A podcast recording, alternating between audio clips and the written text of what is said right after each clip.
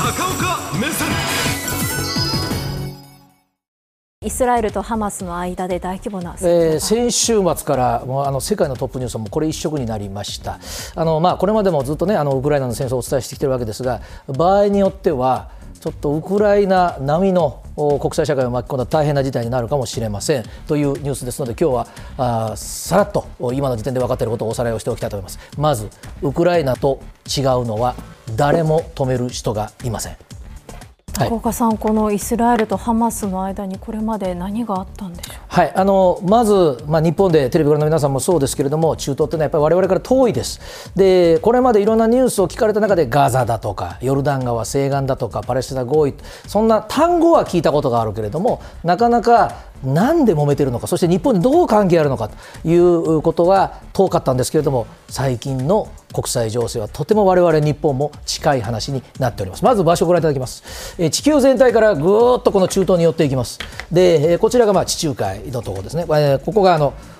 スエズ運河エジプトがつながっていてえイスラエルというのはここになります。でこのイスラエルの中にあのパレスチナ人というイスラエルの方々はユダヤ人ですがそうではない方々が住むことを、まあ、国際的に認められている地域は2か所あってガザというのはこの海沿いのとても小さなエリアです。で大きさをテレビご覧の皆さんにご理解いただこうと思うと関西だと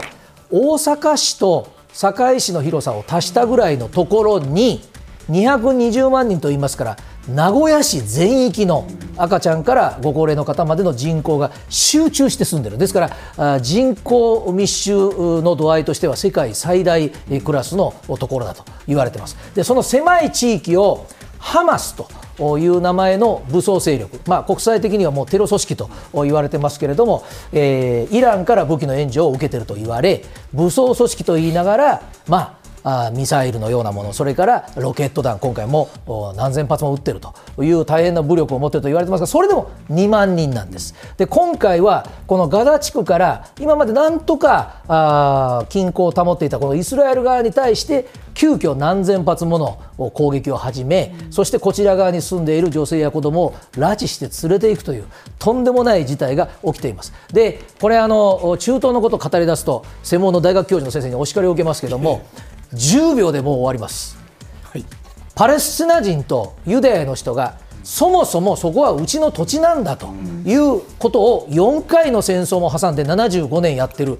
でこのハマスが今回この軍事的に言えば圧倒的にイスラエルの方が力があります。そこにまあ大喧嘩を売るようなことをしたのはこうではないかと国際的には言われています。つまりハマスは自分たち以外の周りの国々がイスラムも関係なくアラブ人も関係なくどんどんイスラエルと仲良くなってるじゃないかと。で自分たちは置き去りにされるんじゃないかという懸念を持ってます。というのは先ほど申し上げましたようにあの武装組織ですけど今まではずっとイランが後ろにいると言われました。そしてもっと昔戦争してる時代ですね。その頃はイスラエル VS やっぱりアラブの人ですからアラブの周りの国々も全部こちらの味方でついてくれていた、うん、そこでアメリカが入ったりして仲介をしてきた歴史があるわけです。ところが最近はですねこのイスラエルとサウジアラビアアラブの国です、うん、もうここがアメリカの仲介で仲良くし始めた。そして後ろ盾だったイランもサウジアラビアと中国の仲介で和解をした、自分たちは歴史の間で忘れられるんじゃないかとい。うような恐れを持っていたから過激なことが出たと言われてますがさあ今回国際的なトップニュースになっている理由は武力攻撃だけじゃなくて人質あるいは拉致をハマス側がやってるということです。映像をご覧いただきます、えー、これ止まってる車の中の荷台の中にですね、えー、女性が隠れていたのを引きずり出してえー、嫌がっておられますが無理やりこれあの背中が映ってるのがハマスの戦闘員です。で車の中に押し込んで、えー、どこかへ連れ去るという大変衝撃的な映像であります。火種が、ね、拡大しないことまあ、あの双方ともに無差別攻撃になってますので、すでにあの東南アジアの国でもタイとかは亡くなっている方が出てます、日本人はまだ安否言われている方いません。けれども、国際社会はもうこれね、ウクライナでもよく聞きました、もう人道問題になったら、何千キロ離れている国だから、うちは関係ないからってことがもう言えないようになるわけですね、そこで、えー、世界各国が注目しているのが今後の出方でありますけれども、イスラエルはもう怒り心頭です。で、えー、イスラエルはですねもともとの軍人にあの予備役って言って今兵隊さんでない方入れるとですね日本の全自衛隊員の倍ぐらい、うん、もうそのぐらいの動員をかけてますので全面的にこのハマスを押し潰すことも辞さない考えなんですがそこは申し上げたように決定的な武力の差があってイスラエル軍というのは世界一の実戦経験を持っていると言われています。それは常日頃からここと向き合ってるわけですから。で使っている武器はアメリカ政府が供与したものが非常に多いですがアメリカの戦闘機の一つこれあのウクライナの名前が出ました F16 ですがこれ最初に戦場で使ったのはアメリカ軍じゃないと言われ最初に戦場で使ったのはイスラエルだと言われているんです。そのぐらいイスラエルは戦争慣れしてます。でもう一つ世界がやっぱりこれは大変なことだというのはイスラエルというのは公式には絶対認めてませんが核を持っているだろうと。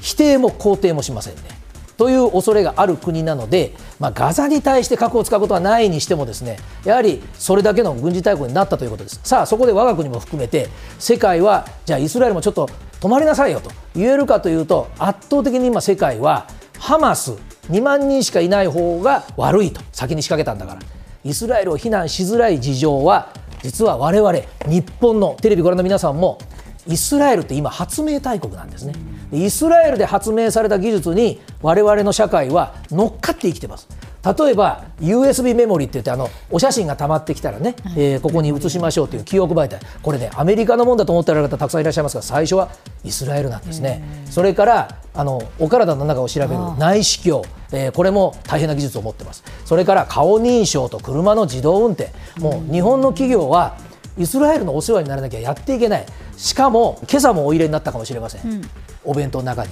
いわゆるプチトマトです。はい、でこれね、えー、イスラエルというのはなかなか雨が少ない地域なんです。って、うん、えー、でもともとあんまりトマトなんか作らない、うん、だけども水分がたくさんありますね、これもイスラエルの技術者が開発をしたと。でそれが世界で特に日本では好まれていると。いうところもあってなかなかイスラエルはですねこの頭脳でもって世界を味方にしていく方針に何年も前から変えてるわけですね。そうすると今までのような武力でアラブ対西欧社会とか、アラブ対イスラエルの後ろにいるアメリカという図式はもう成り立たない。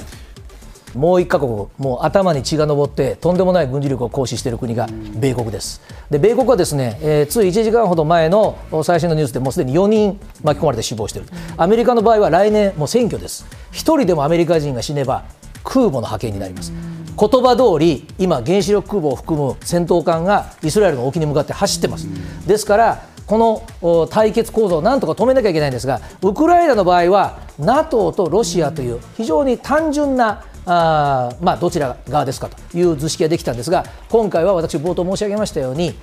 やっぱりイスラエルの発明に頼っている国もたくさんある、で仲介役も止める役もなかなかいなくて申し上げましたように中国はですね、えー、やっぱりイランを